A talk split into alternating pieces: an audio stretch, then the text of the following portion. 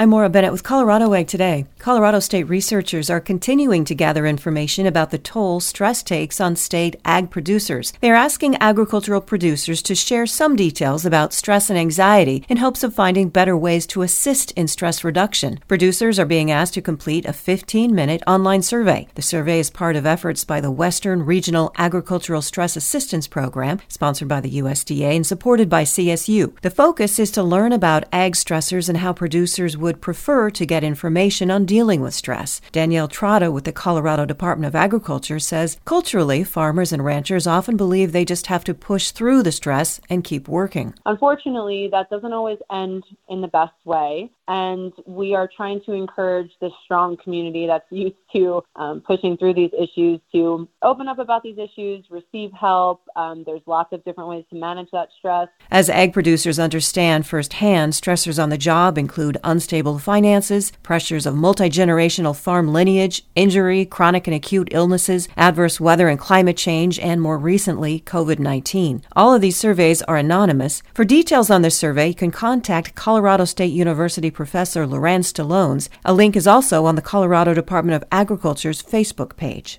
This is Maura Bennett with the Ag Information Network of the West. For more ag news and comments, please visit aginfo.com net.